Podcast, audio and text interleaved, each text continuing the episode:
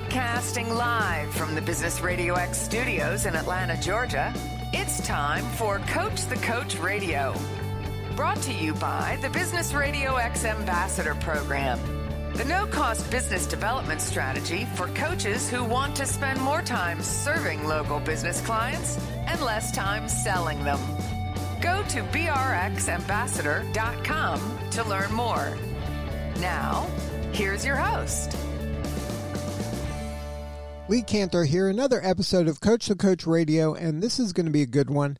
Today we have with us Mark Musselman with M X five Consulting and Coaching. Welcome, Mark. Yeah, good morning, Lee. Thanks for having me. Well, I'm excited to learn what you're up to. Tell us a little bit about M X five. How you serving folks? Yeah, uh, great question. So I got into this uh, niche back about eleven years ago after I had spent uh, about ten years running a family-owned business. I took over that responsibility when I was a young thirty years old, and I didn't know what I was doing. So I, we had about three hundred employees, roughly. It's about a thirty million dollars business. Um, I'm rounding numbers, but uh, and I just had no idea. So I reached out and hired my first coach in basically nineteen ninety-nine, and had an experience then that has continued to this day of what a difference a partnership with a coach can make. So I. Um, when my family's business transacted back in two thousand eight, nine, I decided to jump into this industry and have been doing this and serving uh, mostly business owners, entrepreneurs, C E Os, people who run a business or who have a big uh, responsibility of running a vertical in a business with a one-to-one coaching environment. Now, um, and the name of the firm is Consulting and Coaching. Can you kind of share a little bit about how you delineate the difference between the two? Yeah, I think it's a great question, and I get this question all the time. Um, my my sense, and again, I don't say this as if it's true. It's just my developed sense of both being a coachee and being a coach is that coaching is really best accessed through inquiry, where there's a you know a significant focus on trusting that the client has most of what they need inside them to guide themselves forward. And it's really my job to bring a, you know, a set of skillful questions in the moment that elicit that uh, intelligence and that wisdom. Uh, consulting is more an observation, and then I would say providing advice um, and more directional. And, and I think there's a distinction between the two. And I tell clients when I'm working with them, I'm going to take my coaching hat off and I'm going to switch it to my consulting hat. And, and it's a different energy. And I think it's a different way of engaging with somebody. Now, in um, as you developed kind of working with a coach and you've kind of evolved into being a coach, is there a certain kind of methodology you follow? Is this your own kind of hybrid based on just living life and just experiencing things from both sides of the desk? How did you come yeah. up with your coaching kind of methodology? Well, uh, so I have, you know, gone through, and, and you and I both know there's no like, it's not like a license, licensing environment like a psychologist is. So coaching has a lot of um, organic energy to it.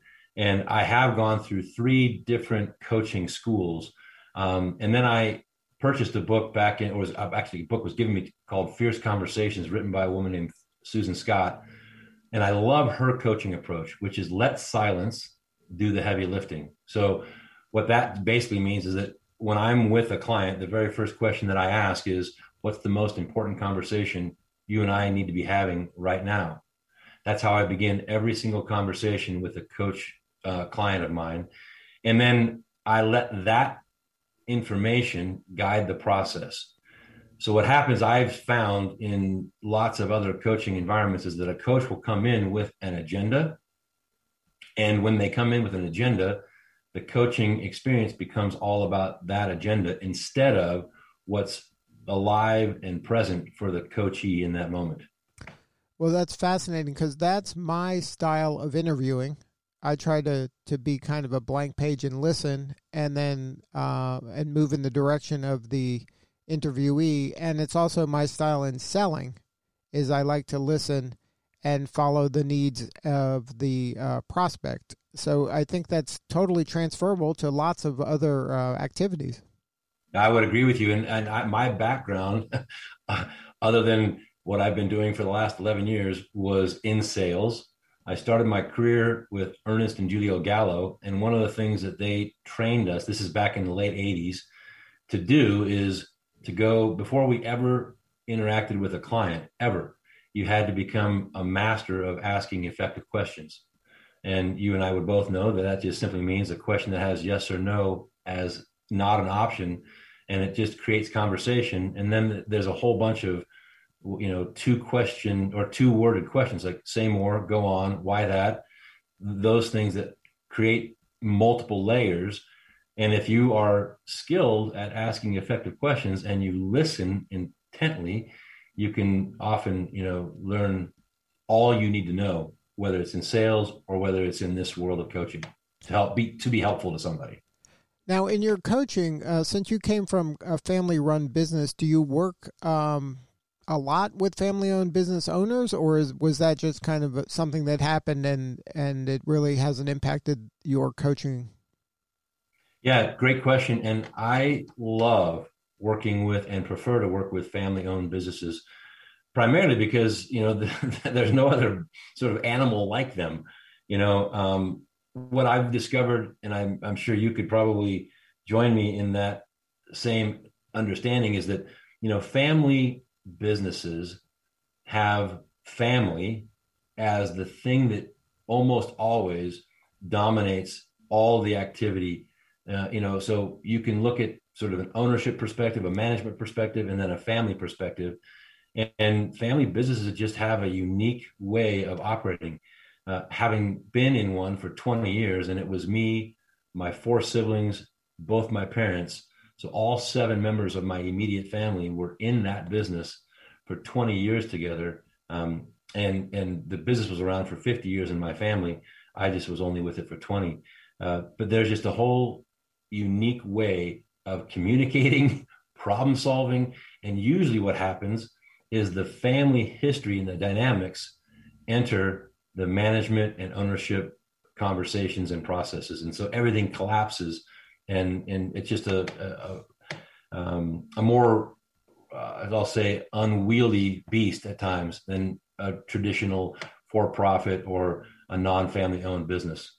Yeah, I had the pleasure of co-hosting a family business show for many years, and um, this was all news to me because, like, I in my I'm not from a family-run business, so I, a business was kind of a business. And then when hearing all these family-run business owners share their stories, the simplest things become complex in a family-run business, like as simple as the holidays or one child that doesn't want to get involved with the business or succession.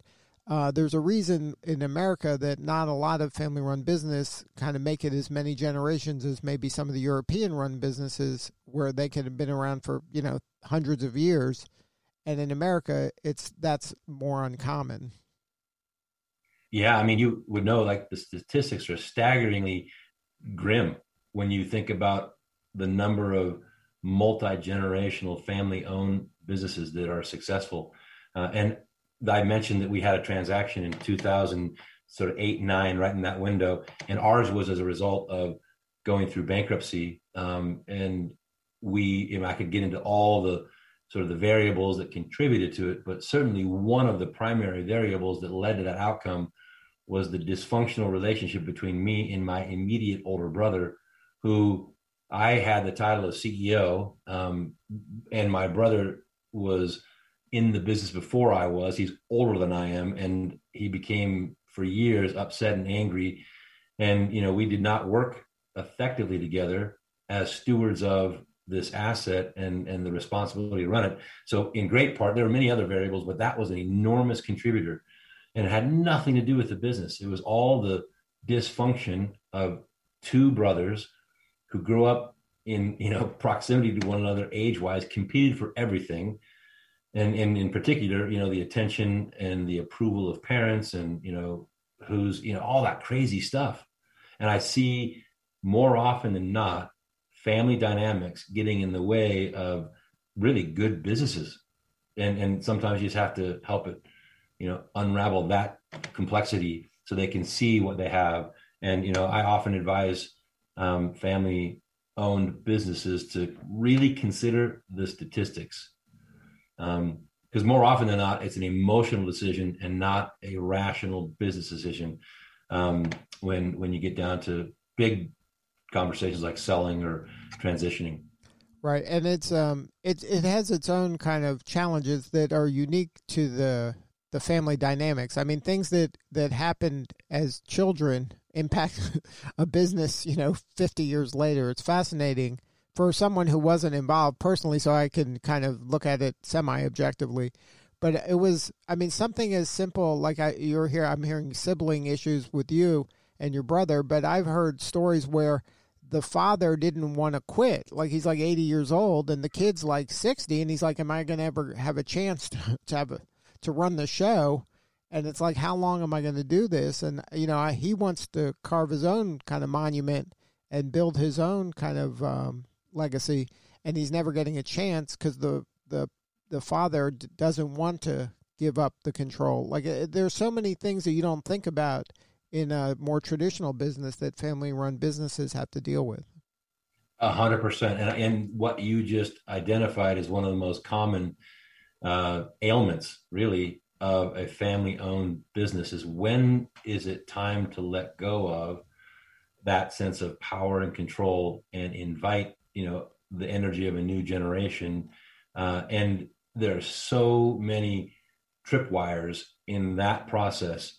Um, and I had some of that myself. And so one of the things that I've found helpful, and this comes more from that consulting side of the equation as distinct from the coaching side, is, you know, I'll work with incoming younger C E Os, like even that guy you were mentioning, like sixty years old.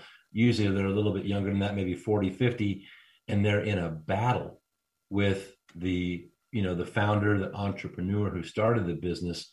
And, you know, it gets really complex because there's a loss of identity, a threat to the ego, you know, significance, all those things for the founder to confront. And then for the younger person, it's that saying, I, I want to assert, I want to insert, I want to be significant in my own way. And so I really work with family transition um, relationships along, like, let's honor, let's honor the years of service and learn from that person who founded the business, so that the likelihood of the family business succeeding to the next generation is massively in, increased. Yeah, it's it's really fascinating work uh, to work in that space. And again, for people who are listening now that aren't part of it, it's a whole other world. I mean, the things that a, a traditional business owner has to deal with um, aren't a lot of this kind of emotional um, kind of negotiating relationship, family issues, and and literally things that happened when people were children bubble up decades later. It's fascinating. So anybody who's interested, um, you should just read about it. Read about how some some people are great at, uh, at creating that level of succession and creating the input from the whole family, because there's a lot of benefits. I mean, I don't want to just kind of uh, uh, be negative about it, because I think there's a tremendous amount of positives that come along with a family-owned business in terms of creating that atmosphere, that environment, that culture that really permeates the whole organization, and people feel it, and then they love being a part of it. So it, there's a ton of positives uh, about it. Yeah, and I would second everything you just said, Lee. And I, I would never trade a day of those twenty years for any other experience. It was, I will say, magical in many ways. Um, and the and with that is, if you're not aware, there are many potential pitfalls that are unique to a family-owned business. And I highly recommend, if anybody who's on this radio show listening owns or is running a family-owned business, they look for, you know, like an advisory council, a trusted advisory council, some outside support, because I find that lots of families rely on what it is they already know. And, you know, there's a lot that somebody who has, who is skilled in this area can do to help you. Yeah, uh, amen. I think that the service you provide those folks is invaluable, because you have been there and done that, and you have your own scar tissue to prove right. it. And you also are an executive, uh, you know, you've been doing this and talked to non-family, so you have the perspective of both sides, and, and that is critical, I think, in, in order for them to really feel the trust and really get the benefit, the whole benefit, and know that you're kind of have that empathetic view of what they're going through. Yeah, I agree with you. It does. I mean, I've always, I, I say this this way, you know, in, in the world of recovery, and I'm, I'm fortunately not in that world, but you know, there's a reason there are people who are in recovery who rely on other people who've been down that path to find their own path of recovery, because they've been there, they've lived it, they understand it. And I think the same can be said about being in a family-owned business. It's such a unique experience that it's helpful to find somebody who's lived it intimately, um, to, you know, as, as a way of understanding. And then from that understanding, you know, creating a, a path forward. Now, in your work as a coach consultant, are you finding that your clients are people who have, like you, had experienced coaching or consulting uh, themselves personally, and they're just moving to a different one, and once they hear a different voice? Or is it sometimes you're dealing with people who have never kind of uh, been coached, and then you're having to educate them on the, you know, the the mechanics of coaching and how it works and what the responsibilities of each party are? It's a, I love that question. And, you know, I, when I hired my first coach in nineteen ninety-nine, I wondered, like, really deeply whether I would be a good coaching client. And I think a lot of people that I encounter wonder the same thing.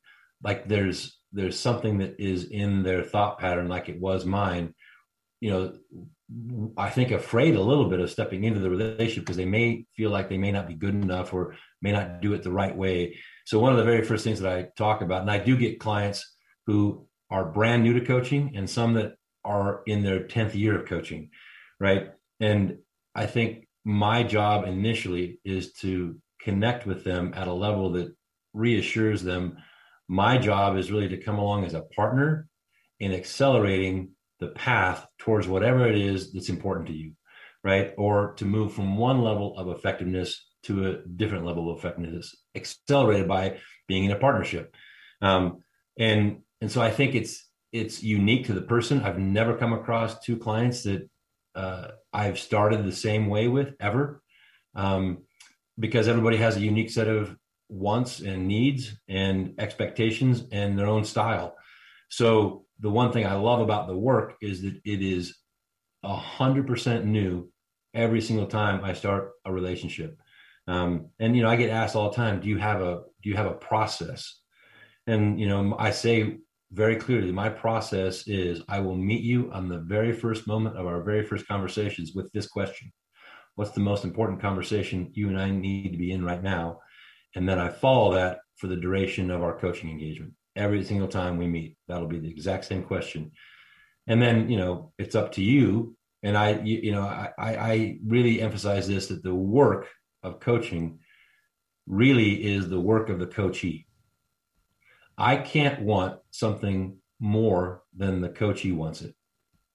And so I just follow that level of interest, commitment, and desire.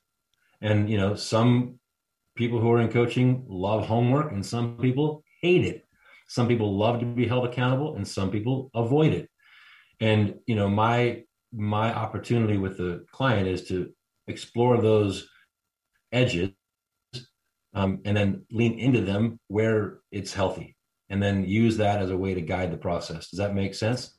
It makes perfect sense. And again, this is one of those transferable things that aren't just, uh, I mean, this goes to my parenting skills that I have right. with my kid is like, you know, when I'm encouraging my kid to do something, I tell him right away is, look, I can't want it more than you. If I can't do this for you, this is something, it's an opportunity for you right now, but you have to do it. You have to do the work. I mean, to me, it seems obvious and logical, but ultimately you're the one who has to make the call, do the work, write the paper, whatever it is. This is on you, um, you know, and that's a tough lesson for parents, and it's a tough lesson for executives talking to their people. You can't make the sales guy want it more than you. You know, you can give them some, you know, best practices, but ultimately they're the ones who have got to do the work. Yeah, I love it. And, you know, I've been coaching youth athletics for about twenty-five years, eleven years Um, I have been one of the coaches at a rugby team, a high school rugby team in Denver that is extraordinary. And we, you know, we just had practice last night, and I'm going to dovetail on what you said. Um, we finished the practice. It seemed like the athletes were kind of not really serious about being there. And, you know, one of the coaches adjacent to me said to the team, like, listen, as coaches, we're here to facilitate, you know, the opportunity for you to grow. It's a hundred percent up to you to seize that opportunity.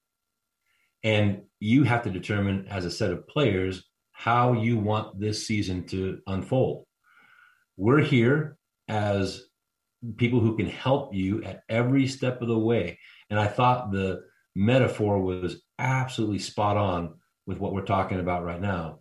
Um, and I and I love your conversation with your kids. And there's a sort of a, philosoph- a philosophical platform called Love and Logic, which I was introduced to years ago. I've got four kids. They're adult kids now. Um, but, you know, my wife and I always used Love and Logic, which is this environment of natural consequences, as a foundation for how we parented. And I think this is very similar. Yeah. I, I mean, one of the things that I told my kid early was I've been through fifth grade. You know, I've already done this. So you can take my advice or not, but, you know, this is your journey to go on. I mean, right. I'm here to help and I'm rooting for you, but, you know, this is on you, bud. Yeah. I, and I love that approach. And, and I had a, I got interviewed one time, this is a number of years ago, maybe five, six, six, seven years ago, by somebody from the International Coaching Federation, I C F. And, and they were really interested in, you know, me sharing with them my approach and my philosophy to coaching.